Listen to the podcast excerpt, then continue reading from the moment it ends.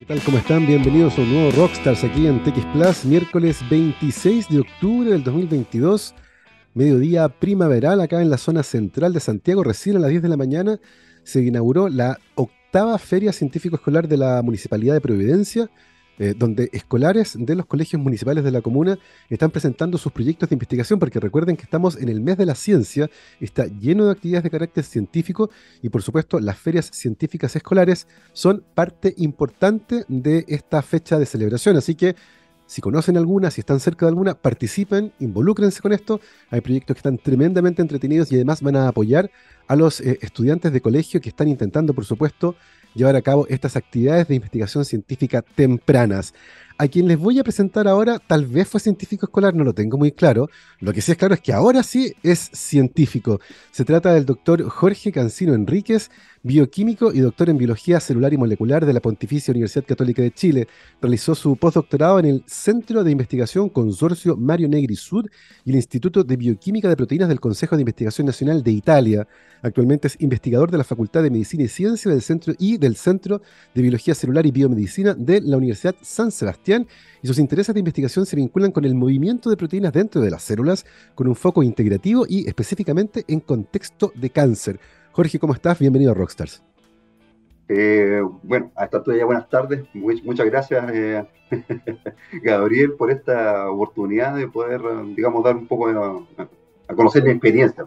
Mi experiencia como, como científico, pero, eh, digamos, desde el nacimiento. Dijiste, si alguna vez fui, digamos, investigador en el colegio, debo reconocer que una sola vez no participé en, una, en, una, en un taller y trabajamos con planarias.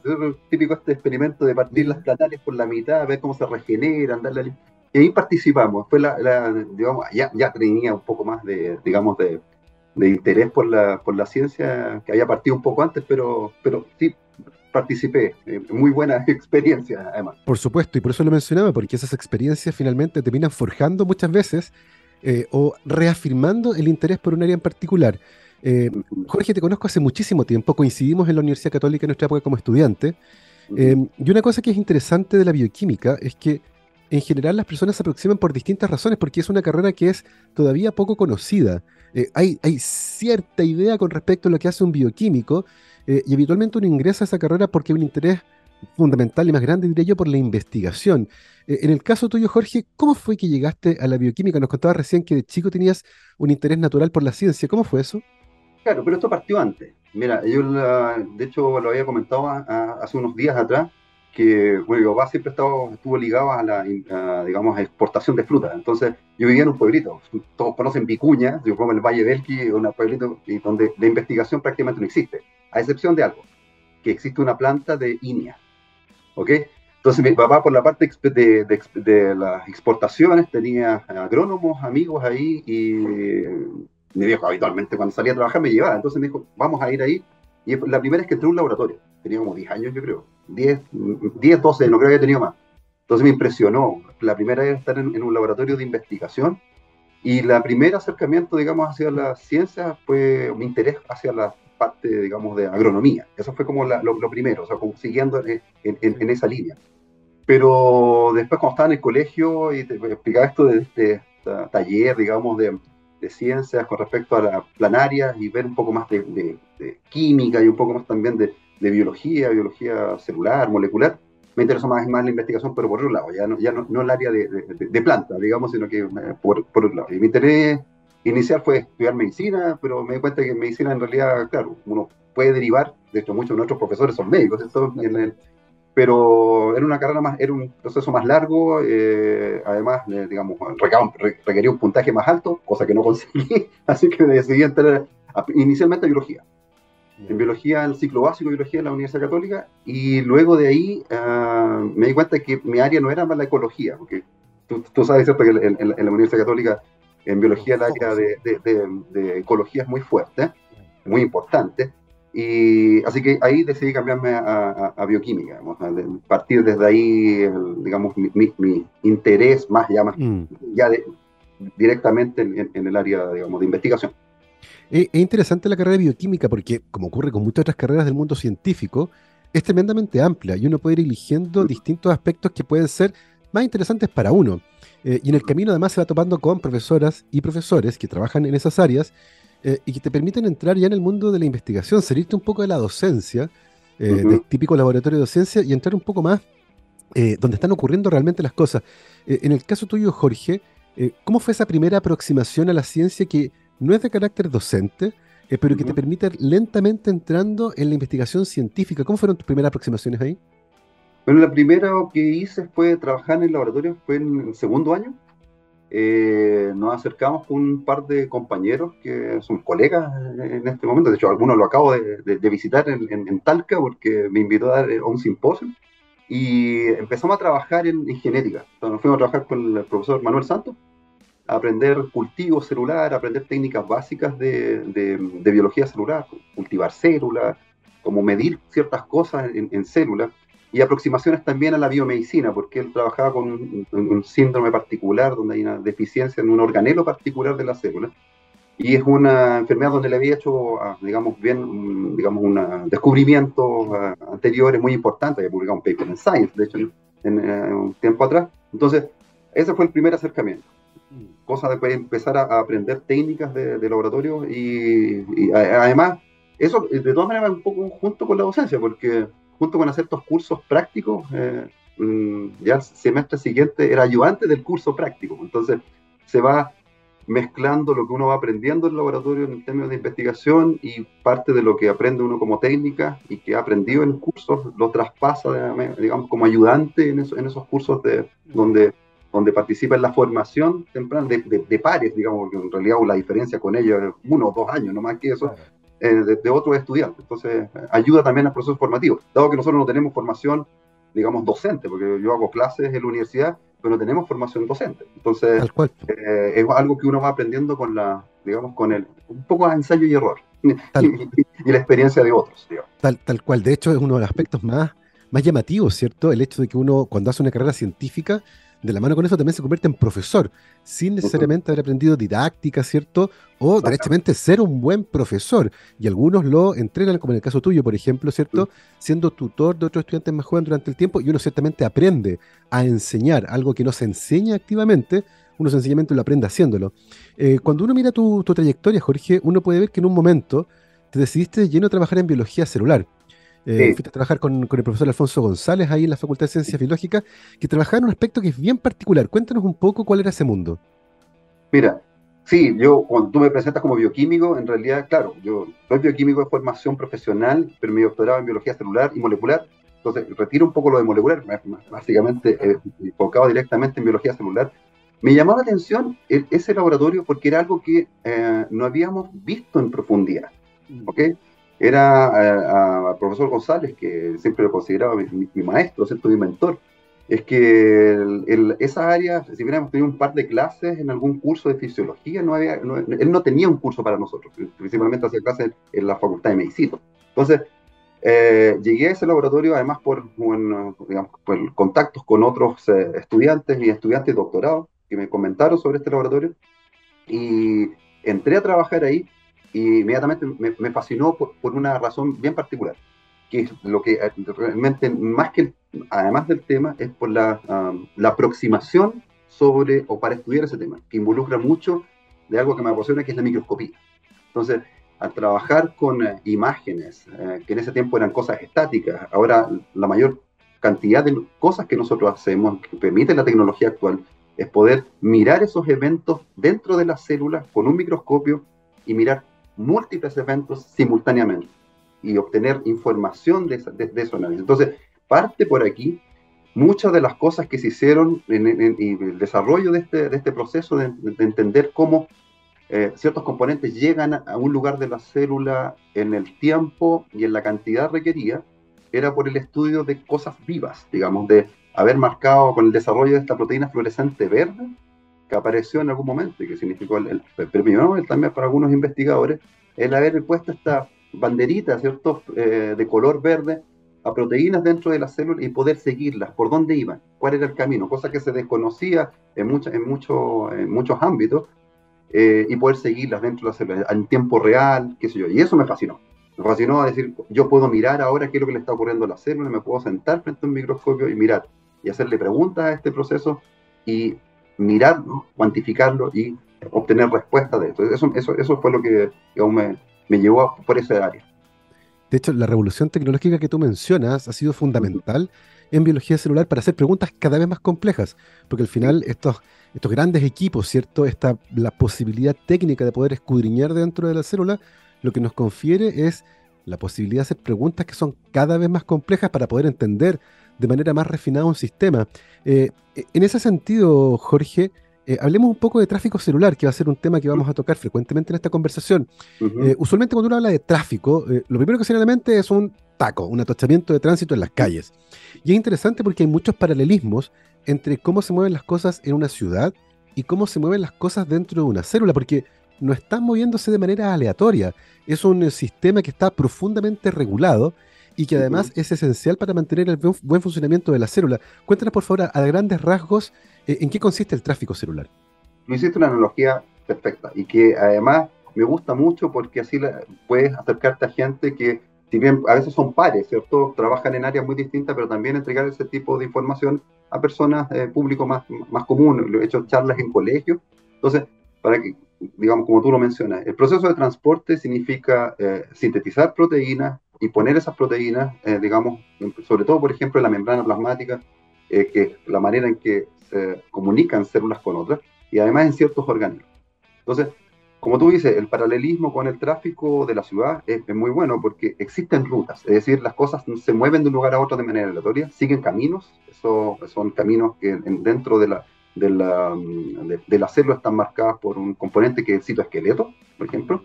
Por lo tanto, siguen esas rutas, caminan, efectivamente hay motores que mueven esta carga de un lugar a otro, y existen también lo que nosotros podemos denominar como el ticket, es decir, un pasaje, es decir, este pasaje me permite, si yo voy al terminal, de ese pasaje me dice yo voy a Osorno, me permite subirme al bus que va a Osorno, no el que va a Arica, no que va hacia la costa central, por ejemplo. Entonces, ese tipo de cosas se han estudiado por muchísimo tiempo, ha significado también la, la, obtención de varios premios Nobel en, en esa área, el, más reciente, el 2014.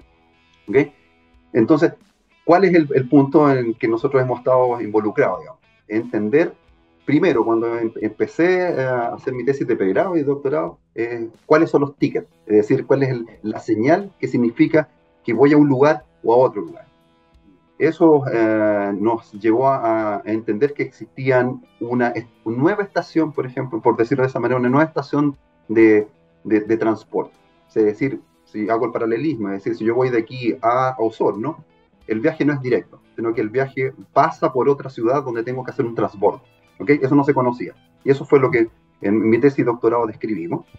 Y por otro lado, y eso me, me permitió después pensar ahora cómo se regula este proceso, es decir, porque se conocen las rutas, se conocen los vehículos que mueven esta carga, pero no se conocía lo que nosotros en, la ciudad conocemos como la unidad operativa de control de tránsito, es decir, cómo se está supervigilando este sistema. Y eso mm. me llevó después, posteriormente, a pensar en, irme a, digamos, a hacer un postdoctorado a Italia. Oye, antes de Italia, Jorge, hay un, hay un aspecto que es bien interesante de lo que nos, nos estás contando, que se vincula con descubrir algo que nunca antes alguien había visto, a pesar de haber escudriñado la célula un montón de tiempo. Eh, lo que genera una dificultad intrínseca que tiene que ver con cómo uno junta evidencia, evidencia contundente que permita convencer a todo el mundo de que eso es así. Eh, y evidentemente, el tener mejor eh, infraestructura, los mejores equipos ópticos, por ejemplo, nos permiten detectar estas estructuras que pueden ser más transitorias, menos visibles, menos evidentes. les costó mucho em, poder reunir esa evidencia contundente para decir, ¿saben qué? Acá hay una, hay una parada extra. Esto no lo habíamos visto antes. Están pasando cosas aquí. ¿Qué tan complejo fue ese aspecto en particular del descubrimiento? Mira, más complejo que juntar la evidencia fue cuando tú haces este tipo de, de, observaciones, es saber si lo que estás observando es, es algo real o es un, lo que no o es un artefacto. Y, y, otra cosa que después me gustaría, que son dos cosas que creo que son importantes mencionar, o cuando tú estás planteado un experimento y obtienes un resultado que no era el que esperabas, cómo darle una vuelta, y eso, eso me ha ocurrido dos veces, ¿ok? En este caso, estábamos trabajando, en, digamos, en el transporte desde un organelo hacia la membrana plasmática, y lo que veíamos, lo que esperábamos ver, era un fenotipo, es decir, un comportamiento, y veíamos un comportamiento que era distinto. Entonces, dijimos, hay algo que está mal, estamos haciendo algo mal. ¿Cómo, que le creemos a esto o estamos cometiendo algún error? Y sistemáticamente encontrábamos eso, entonces decidimos, dijimos, aquí esto no puede ser casual, o sea, aquí tiene que haber algo más, ¿ok? ¿Qué es ese algo más? Empecemos obviamente a utilizar eh, proteínas marcadoras, es decir, identificar distintas estaciones de transporte para ver con cuál de estas, eh, digamos, hay um, una colocalización, lo que llamamos nosotros, es decir, que en el tiempo se encuentran dentro de la célula, y ahí establecimos que era con algo que no debería estar, es decir, con algo que está funcionando en otro sistema y estaba acá, que era, digamos, un compartimento que nosotros, eh, que se llama compartimento de reciclaje, es decir, que, que, recicla componentes constantemente con la membrana plasmática. Entonces, esto iba en una ruta y esto estaba acá, pero esto se intersectaban, ¿ok? Y ese fue el hallazgo, eh, digamos, que fue bien importante porque marca también el punto de que la gente después empezó también a mirar que para otros tipos de proteínas, es decir, para otros eh, pasajeros, ¿cierto? Si lo llamamos de esa manera, existía también esas rutas que no involucraban necesariamente estos organelos, sino que marcaban otra estación de transporte. Entonces, eh, desde esa época, eso fue, digamos, el año 2000, 2009, se ha establecido que existe esta ruta y que es una, ruta importante también de, regulación. O sea, que, esta estación de relevo, digamos, eh, tiene, tiene una función importante dentro de la célula. Hay, una, hay un elemento súper bonito en la historia, que es el que mencionaba Thomas Kuhn en su libro La estructura de las revoluciones científicas, que es la importancia de la anomalía. Cuando uno hace un experimento y chuta, dice, uy, yo esperaba tal cosa y da otra distinta. Y esas anomalías exigen, por lo tanto, una explicación. Y uno finalmente termina haciendo grandes descubrimientos cuando entiende por qué se produjo esa anomalía y deja de ser una anomalía, como en este caso, y se convierte en un fenómeno que es caracterizable, que se puede describir y que tiene aspectos que son tremendamente interesantes para el futuro. Eh, y es una historia muy bonita de investigación científica, por lo tanto, me, parece súper interesante. Em, al terminar el, doctorado, Jorge, hay que tomar una decisión que también es muy relevante y que tiene que ver con dónde uno sigue, em, haciendo, por ejemplo, en este caso, una, una estadía de investigación postdoctoral. Eh, cuéntanos un poco por qué elegiste en particular el lugar donde te fuiste, que es en Italia. Ah, mira, esa, este descubrimiento que hicimos, lo hicimos con, igual con, con personas en, Estados Unidos, que, colabor, que colaboraban con nosotros y nosotros con ellos, y que eran personas importantes, por ejemplo, en, Nueva York, en Manhattan, en, Cornell University. Entonces, era como lo, lo, lo, más lógico era dirigirme allá, pero no tenía muchas ganas de ir a Estados Unidos. Eh, en ese momento estaba casado, tenía dos hijos, que ahora ya son grandotes ya, de hecho, el, menor sale del colegio ahora. Oh. Y, sí, sale, cumplió 18 y sale del colegio, el otro día está en tercer año de, psicología, el Andrés Bello. Entonces, la cuestión es que eh, mirar Europa. Y conocí a un italiano un día, en, un meeting en, Argentina, y me pareció, dije, oh, simpático lo que están haciendo, qué sé yo, por, lo que mostró ahí, pero aparece un artículo de él ah, un año después, en una revista súper importante que es Nature Biology, donde aparece un artículo donde él muestra cómo, digamos, da un esbozo de cómo podría ser esta unidad operativa de control de tránsito. Es decir, se conocen las rutas, los motores, las cargas, qué sé yo, pero ¿quién regula esto? alguien debe regular. Y él propone ese algo. Y yo había dejado un poco que tiene que ver con señalización, lo había dejado un poco de lado, y dije yo, no, allá tengo que ir. Además, volviendo a la fuente, porque yo trabajo en un organelo que se llama el aparato de Golgi, que viene de Camilo Golgi, un italiano entonces fue como, no, tengo que ir allá, esta gente son, obviamente por la cantidad de años pasados, no son directamente discípulos de él, pero, pero sí, obviamente, de toda una trayectoria de estudio de, la función de este aparato, de este organelo, así que tengo que ir allá. Y es gente que trabaja con esa visión. Entonces, esa, fue la principal medición y obviamente vivir en, Italia, que es algo bastante agradable, debo decirlo. De hecho, eso que te quería preguntar, porque la, la experiencia humana y la experiencia científica en este caso, ¿cierto?, van de la mano. Y cuando uno va al lugar no va solo a hacer investigación científica, va a vivir su vida. Y en el caso tuyo más con una familia, con hijos que tienen que educarse, eh, que tienen que pasarlo bien también, que tienen que vivir. Cuéntanos un poco cómo fue tu experiencia como chileno viviendo en Italia. Mira, debo reconocer que fue excelente. O sea, fue una muy eh, bonita experiencia. Además que, perdón, ¿en qué ciudad estaban ustedes? mira, inicialmente llegamos a, la, costa adriática, en un pueblito, pero pueblito, pueblito, se llama Santa María Baro y el laboratorio estaba ahí, y posteriormente se cambia a los pocos meses, o ya lo sabía, a Nápoles, decía Nápoles, ¿ok? Entonces, en, ah. Nápoles fue la vía, obviamente, una gran ciudad, para que la gente que no conoce Nápoles o, no se imagina cómo es, es, tener a Viña, Valparaíso, Quilpue, Villa Alemana, todo junto. es como una gran conurbación, ¿ok?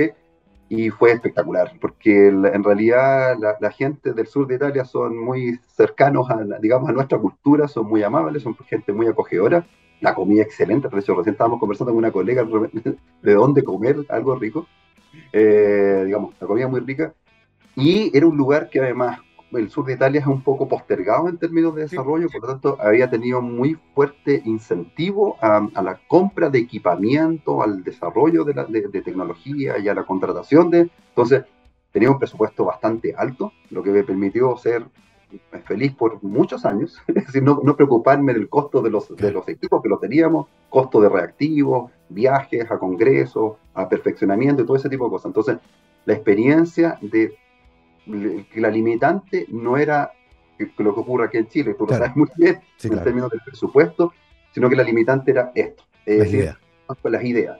Y con una donde te estás alimentando constantemente, que esto es lo que ocurre en este centro donde estoy, donde constantemente estás alimentando de distintas visiones. Entonces no, estaba la restricción de no lo puedo hacer porque no tengo el equipamiento, no lo puedo hacer porque no tengo el dinero para pagar ese mm. análisis o viajar o realizar eso, no estaba. Entonces realmente fue una época muy, muy, muy buena. O sea, todas han sido épocas buenas, pero esa, en ese sentido fue, mm. fue, muy buena. Oye, Jorge, y desde el punto de vista científico, eh, imagino que parte importante de la investigación que hiciste estando en Italia tenía que ver con caracterizar este famoso centro de control, ¿no? Mm, sí, exactamente. Caracterizando ese centro de control es lo que ah, me permitió, digamos, ah, eh, establecer también las bases de mi laboratorio. Y eso es gracias a que, a que la, persona con la cual yo trabajaba en Italia, que debo mencionarlo también, ya como mencioné al, doctor González, Alfonso González, él también sido una gran persona en términos de, mi formación y también, que es, se llama Alberto Luini. Él um, me dio la posibilidad, me dijo, mira, de, los descubrimientos que hemos hecho, eh, descubrimos las cosas que ahora son parte de mi investigación, parte central de mi investigación, y me dijo, tú esto lo puedes ahora desarrollar como en tu eh, carrera como, como eh, científico independiente. Es decir, eso es un acto de, también de, mucha, digamos, digamos, de generosidad. Porque en general los, científicos a veces dicen, no, esto lo, hiciste en mi laboratorio, no te puedes llevar nada, es mío, cualquier cosa que tú hagas, no, lo, o sea, te lo prohíbo prácticamente, y eso pasa mucho en laboratorios importantes, pero no, es una persona que hemos colaborado hasta el día de hoy, con publicaciones de muy alto nivel, eh, así es que es algo que también agradezco.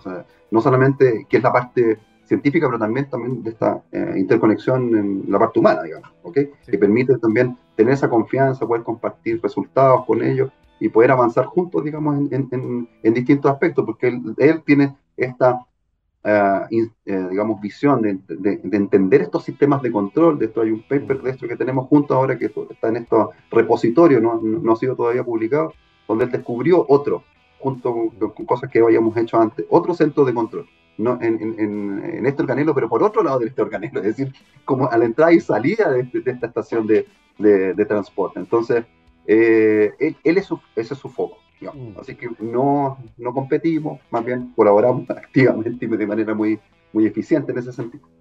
Oye, tremendamente interesante toda, toda tu historia de, de formación, eh, Jorge.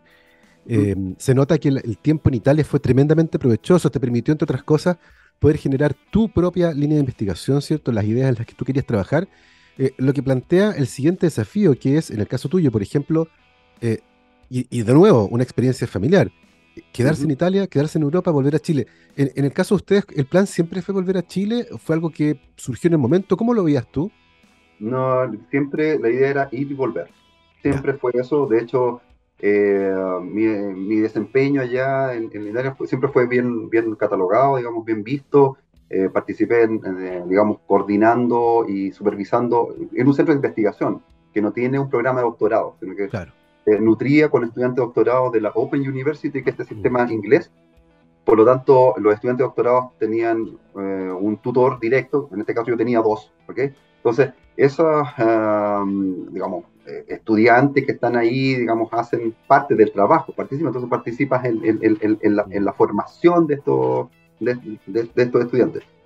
Y se me ofreció, digamos, que arme, sobre todo por el desarrollo, había impulsado mucho el desarrollo de la parte de microscopía, eh, creando, no creando microscopios, pero sí, eh, digamos, utilizando como base un microscopio que estaba y poniéndole distintas cosas, cosas que podíamos ver, no solamente imágenes, sino que medir muchas cosas en ese microscopio claramente por un costo altísimo, pero lo, hicimos.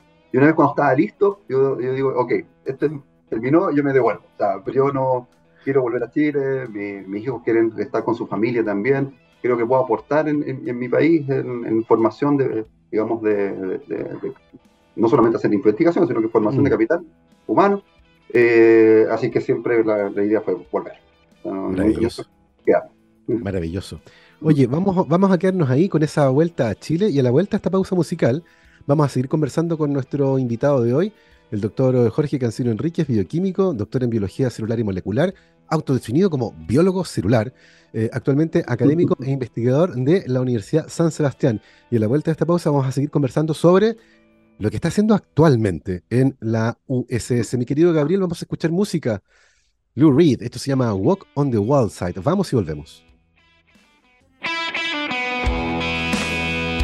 12 con 34, estamos de vuelta aquí en Rockstars de TX Plus. Recuerden que nos pueden seguir en todas las redes sociales donde nos encuentran como arroba TX Plus, TXSPLUS. Y hoy, miércoles 26 de octubre, estamos conversando con el doctor Jorge Cancino Enríquez, bioquímico y doctor en biología celular y molecular de la Universidad Católica de Chile, actualmente investigador de la Facultad de Medicina y Ciencias y del Centro de Biología Celular y Biomedicina de la Universidad San Sebastián, acá en Santiago. Sus intereses de investigación se vinculan con el movimiento de proteínas dentro de las células con un foco integrativo y específicamente en contexto de cáncer. Eh, Jorge, hay una etapa en la vida de un científico, de una científica que es compleja y es el aterrizaje. Eh, la vuelta, particularmente cuando ocurre en contextos como el tuyo, eh, con financiamiento adecuado, con equipamiento adecuado, donde, donde el reactivo limitante son las ideas, no los equipos, y la realidad chilena es distinta, y muchas veces ahí el aterrizaje es bien violento. Eh, ¿Cómo fue tu experiencia de volver a Chile y finalmente instalarte donde estás ahora, que es en la Universidad de San Sebastián? La palabra esta, eh, de, digamos, duro, ¿cierto?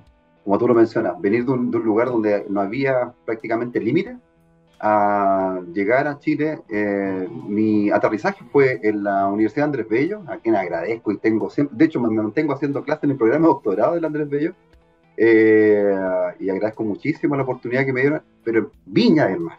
Entonces llego a la Universidad de Andrés Bello, a Viña del Mar, hay unos laboratorios ahí, y para lo que yo hacía, no había prácticamente nada. O sea, podía hacer cultivo, pero no había, por ejemplo, un microscopio adecuado para hacerlo.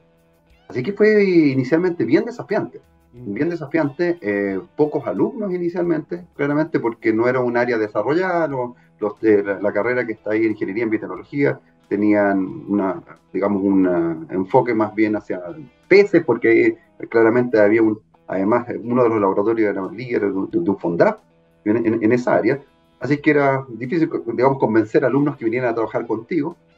Me empecé a integrar como profesor, a dar, digamos, cuenta de lo que estaba haciendo y conseguí alumnos, que de hecho dos están aquí, siguieron hasta acá, eh, van van están, ya terminaron el doctorado, están entregando su tesis, la, la, digamos, la, parte pública nomás de esto. Así que o han tenido uno particular muchos años conmigo y el, el, otro decidió trabajar con otro investigador después, pero fue duro.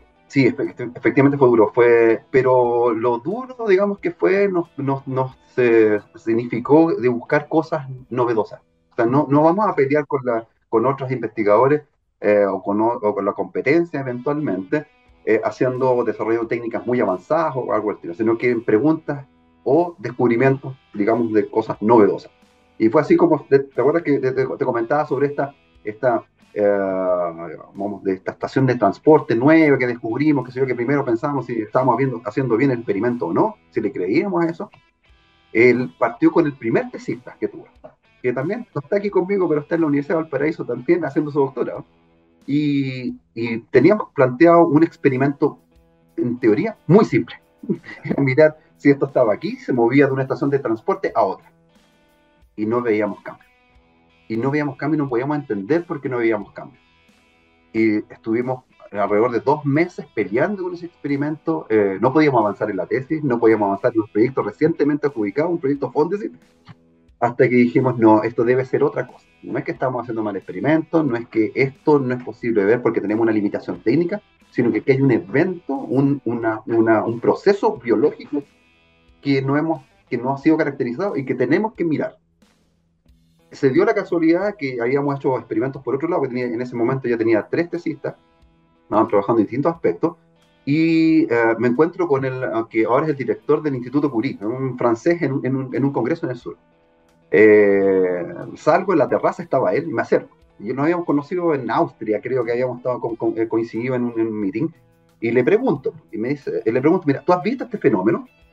Un organelo que no tiene nada que ver con la ruta secretoria, o sea, nada que ver con el transporte de proteínas, que se acerque a esto. Me dice, no. Me dice, si este no lo ha visto, esta persona que es tan importante, debe ser algo, eh, me lo voy a guardar porque esto es novedoso. Y nos pusimos de lleno a caracterizar ese proceso. En ese momento, vuelvo a la Universidad Católica, ¿ok? A pedir ayuda, en este caso a mi, profesor Alfonso González, con tecnología. Si necesito un microscopio que me permita mirar esto en tiempo real, con esta, que en, en, en Viña del Mar no lo puedo hacer. Ok, me dice, eh, y empiezo a trabajar, me traje mis alumnos desde Viña a, a Santiago, y, ahí hicimos, digamos, los, los, nuevos descubrimientos, digamos, corroboramos que eso era así. Y en ese momento se acerca y me dice, bueno, eh, la Universidad de San Sebastián está haciendo un, digamos, un salto hacia la investigación. Hay laboratorios de investigación, pero está creando ahora un centro de investigación y un programa de doctorado. ¿Te quieres sumar? Y dije, por supuesto, un gran desafío, o sea, crear un centro desde, desde el inicio, crear un programa de doctorado desde el inicio. Eh, fue una, y además con, ya contaban con, con, un equipamiento que me habían preguntado anteriormente, un par de años antes, que lo, digamos, lo ayudara en, digamos, en cómo, uh, cuáles eran los requisitos de ese equipamiento, que era un microscopio bien particular. Entonces, eh, yo dije, obviamente me subo. Y empezamos a estudiar, y lo que descubrimos y lo que me mantiene ahora, digamos, trabajando, es que este sistema de control, ¿cierto? Esta unidad de, operativa de control de tránsito, que en el caso nuestro es un receptor, que es un receptor de carga, es decir, toma cosas y las mueve a otro lado, pero además señaliza. Es decir, cuando hace ese proceso de tomar carga y llevarlo a otro lado, envía señales a otros, a otros módulos, digamos, de funcionamiento de la célula. Y uno de esos que estamos es uno que eh, determina degradación de componentes. O sea, cómo juntamos algo que es creando cosas con algo que está destruyendo cosas. Eso fue el desafío de poder poner en, términos de, la fisiología de la célula, de la, biología celular, como una, un proceso que crea cosas se relaciona con un proceso que degrada cosas, que destruye cosas. Y cómo esas dos cosas se, necesitan mutuamente. Eso fue donde partimos acá.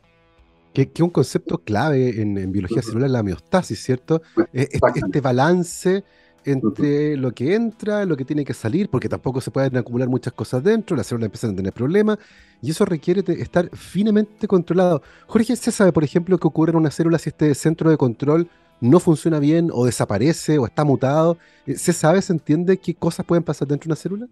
Claro, es una de las cosas que, que, hemos, que hemos visto. Es decir, cuando nosotros descubrimos ese centro de control, es cuando, eh, eh, digamos, sobrecargamos el sistema. Es decir, en las calles uno no se da cuenta de lo que está ocurriendo, los semáforos funcionan, ¿cierto? Los autos van para allá, para acá, pero cuando uno sobrecarga el sistema se da cuenta que hay alguien que tiene que tomar una decisión. ¿ok? De esa manera nosotros encontramos ese sistema de control. Y una vez que lo encontramos, lo sacamos. ¿ok? No en condiciones ahora de, sobrecarga de, transporte. Y ahí lo que ocurre es que cuando uno lo sobrecarga o cuando uno lo, o sea, lo, lo sobreexpresa, digamos, tiene más de ese sistema de control o cuando lo saca, existen cambios en, este organelo que, tiene nombre de, persona, digamos, que es el aparato de Golgi. Mm. Aumenta de tamaño y disminuye de tamaño. Y al igual como una persona, no le gusta aumentar mucho de tamaño, es decir, engordar, ni tampoco que sea muy reducido en tamaño. El control del tamaño de ese organelo es algo, tiene un control muy preciso.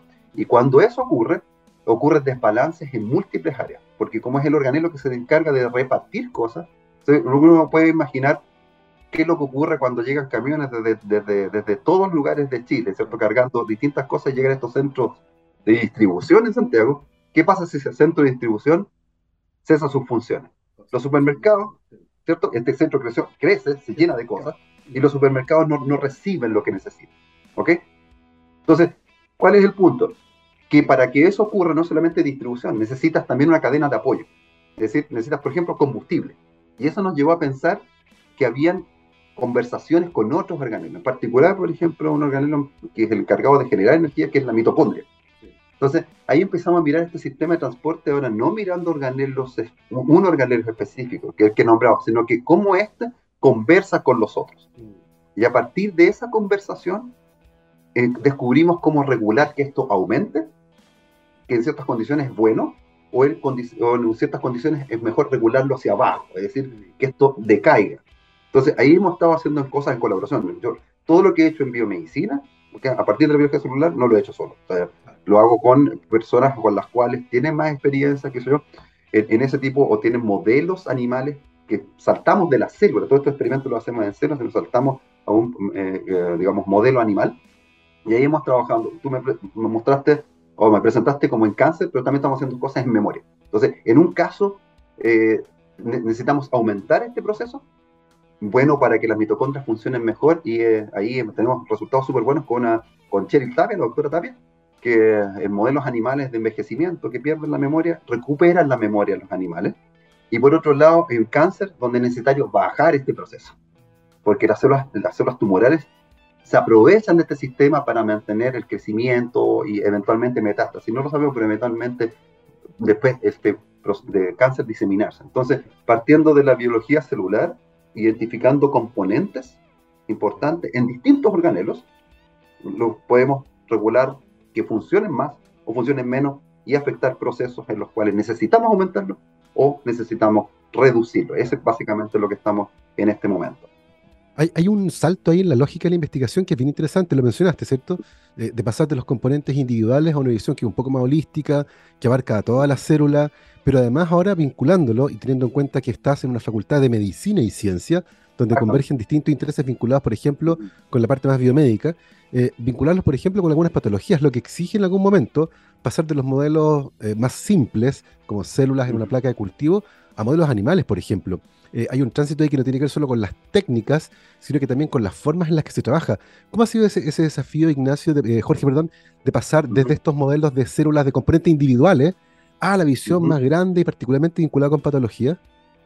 O sea, para mí es un gran salto, porque en realidad yo siempre estuve acostumbrado a trabajar con células en las cuales uno puede incorporar información, ¿cierto? Eh, una de las cosas que siempre utilicé es microinyectar las células, ¿eh? ir con una aguja muy fina. De hecho, el otro día le mostraba al rector, cómo vino el rector a visitarnos, como una aguja tan pequeña, como 10 veces más pequeña que el núcleo de una célula, poder inyectar información genética y que esa célula produzca algo que uno quiere eh, y de ahí saltarse un animal, donde la inyección no va en el núcleo de la célula, sino que va en el cerebro, por ejemplo, que es lo que, se ha hecho.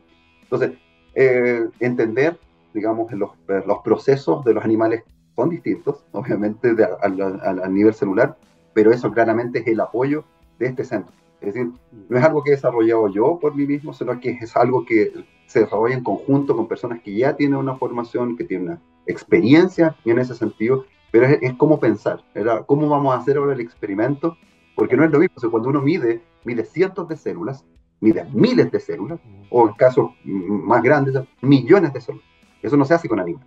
Son animales, uno tiene que hacer experimentos y tiene obviamente ah, que justificar muy bien la cantidad de animales que va a utilizar para poder contestar una pregunta. Entonces no, no puedes eh, utilizar una cantidad de decenas o, centenas o menos miles de animales para este tipo de experimentos. Entonces, ese cambio también en la forma, en los tiempos, no hacerlo una, le hace preguntas y la responde en el minuto.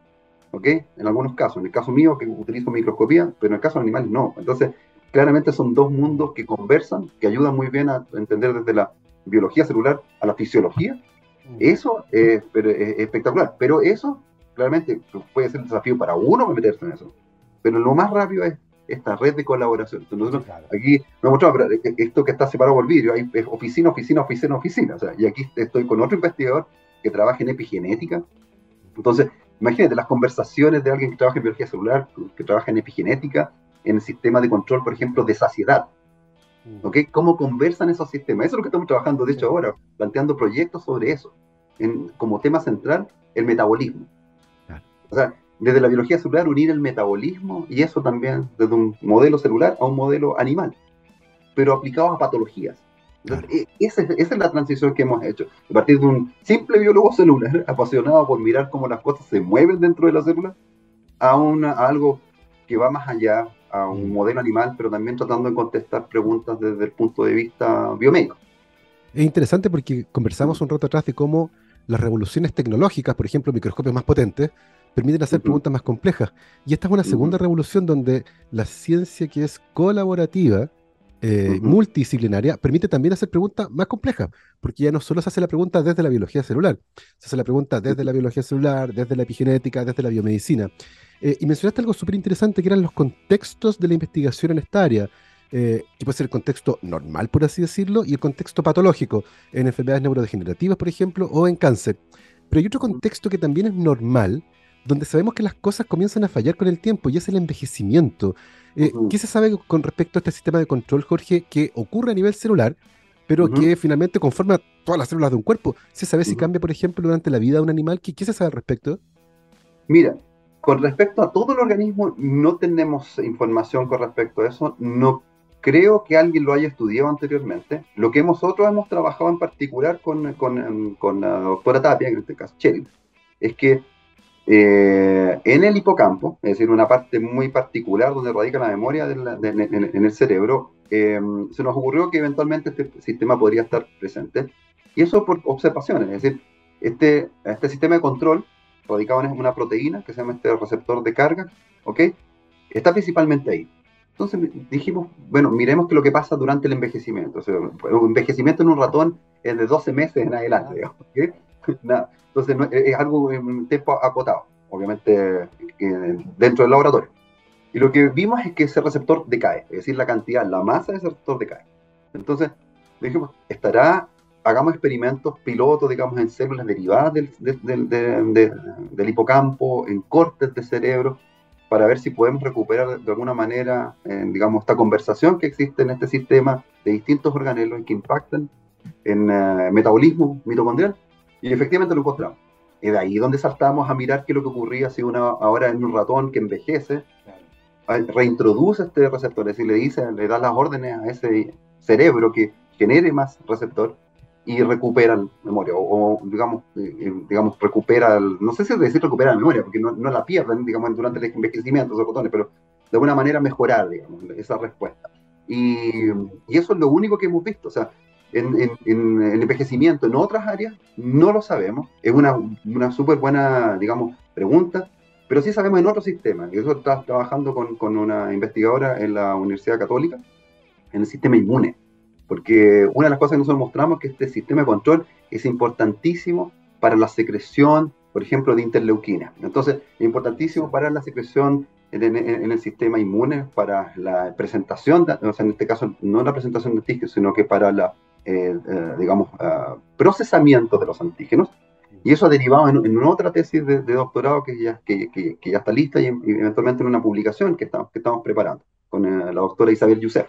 Entonces, te das cuenta, estos, estos partir de la biología celular en un sistema de transporte, eh, vincularlo ahora en un sistema, digamos, fisiológico, como el sistema inmune, ¿okay? que ahora todas las personas, posterior a la pandemia, todos estamos preocupados del sistema inmune también, y también envejecimiento, pero también en cáncer, porque como es un algo central del, del, del funcionamiento de la célula, eh, claramente uno puede pensar en, en, la, en, la, ciudad. El sistema de transporte es transporte para profesores al, colegio, para los alumnos al colegio, para las personas que van a trabajar en el supermercado, o sea, a distintas cosas. Entonces, hemos estado estudiando uno por uno, por la, digamos, por las limitaciones también de presupuesto y de personas que, digamos, que trabajen en esto. Pero es que ha sido fascinante, eh, digamos, eh, poder trabajar en ese sentido, poder digamos, eh, atraer personas que se interesen por eso y que se motiven, porque tú sabes muy bien que, la, que esto que uno cuenta, con, yo estoy contando la parte bonita, decir, que funciona, funciona, funciona, pero de los experimentos, de 10 experimentos que uno plantea, funcionan dos, porque hay que controlar muy bien, entonces en la, en la, esta, eh, digamos, control de la, y digamos, tolerancia, la frustración, es algo muy importante.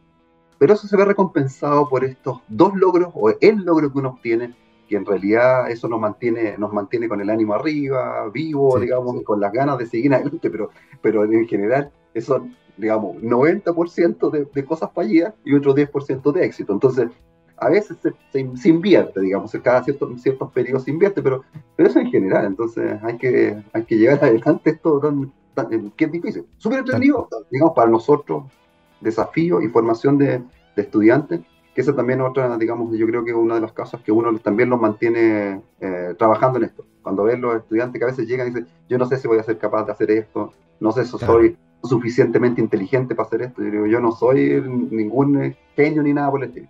Lo que me mantiene acá, uno, es la curiosidad, la pasión por hacer estas cosas y la constancia. ¿Ok? No, no, no soy genio ni nada por el estilo. Entonces, tú puedes perfectamente hacer. Si tú te comprometes, si tú eres, digamos, eres curioso, ¿ok? Y eh, lo, lo, vas a poder hacer. Y tú ves que un alumno que llega y dice, yo no sé si soy capaz, ahora está en el programa de doctorado y es perfecto. Eso, eso también yo creo que es algo muy, muy bueno para uno, como, mm. eso paga. Muchas de las cosas que uno hace y que frustraciones en proyectos que no te ganas, en papers que te rechazan, ¿cierto? Eh, eso también compensa, yo creo, la parte, la parte humana. Yo creo que es súper importante para nosotros como investigadores y docentes también, como, como eh, dentro de la universidad. Una universidad además que se ha, puesto con muchos, eh, digamos, recursos para sostenernos a nosotros. Nosotros fuimos los primeros como centro, pero yo estoy haciendo un poco de, digamos, digamos, que lo que está ocurriendo en la universidad. Que ahora la, la, Fundación Ciencivía también es parte de la universidad, el Centro de Estudios de, Científicos de Valdivia también es parte de la universidad, por tanto ha hecho una inversión bastante fuerte en ese sentido y también a nosotros cada uno como investigador para poder desarrollarnos de, la mejor manera. Nos ha apoyado muchísimo. Tal cual, de hecho, las conversaciones que hemos tenido con académicos y académicas de la universidad muestran eso. Eh, un compromiso gigantesco por, eh, por convertirse en una universidad compleja que enseña lo que hace. Eh, con académicos y académicas que están trabajando en todas las áreas del saber. Nos alegramos muchísimo por, por saber esto de primera fuente. Está tremendamente entretenido lo que están haciendo. Creo que es una investigación científica de primerísimo nivel y por supuesto les deseamos todo el éxito del mundo para lo que viene en el futuro, que les vaya muy bien, para seguir escarbando sobre este sistema de control que aparentemente tiene eh, roles importantes en diversos aspectos del funcionamiento de la célula, con un impacto por supuesto también en distintos aspectos que están vinculados con la biomedicina, por ejemplo. Tremenda, tremendamente interesante. Son las 12.55, se nos pasó volando la hora, Jorge. Así que vamos a empezar a despedirnos. Les recuerdo a todos ustedes que conversamos hoy con el doctor Jorge Cancino Enríquez, bioquímico, doctor en biología celular y molecular de la Universidad Católica, actualmente investigador de la Facultad de Medicina y Ciencia y del Centro de Biología Celular y Biomedicina de la Universidad San Sebastián. Jorge, muchísimas gracias por habernos acompañado hoy. Muchísimas gracias, eh, Gabriel. Y solamente un segundo. Mis sobrinos son gran fans y lectores de tus libros, ¿ok? Agustín y Antonia no van a dejar pasar si que no los menciono porque ellos son grandes lectores, son chiquititos. Nos ha encantado. Saludos entonces a Agustín y Antonia, estos dos pequeños fanáticos de la lectura. Nosotros, y saludos por supuesto para ellos, nosotros nos despedimos con efeméride. Te tocó una tremenda efeméride hoy día, Jorge, un 26 de octubre de 1981. Una banda llamada Queen con un señor llamado David Bowie publicaron juntos una canción que se llama Under Pressure, una tremenda colaboración, número uno en el Reino Unido, 29 en Estados Unidos, un día como hoy fue publicado, así que por supuesto mi querido Gabriel la tenía guardada. Nos vamos con eh, Queen y David Bowie, Under Pressure, que esté muy bien, cuídense, chao chao.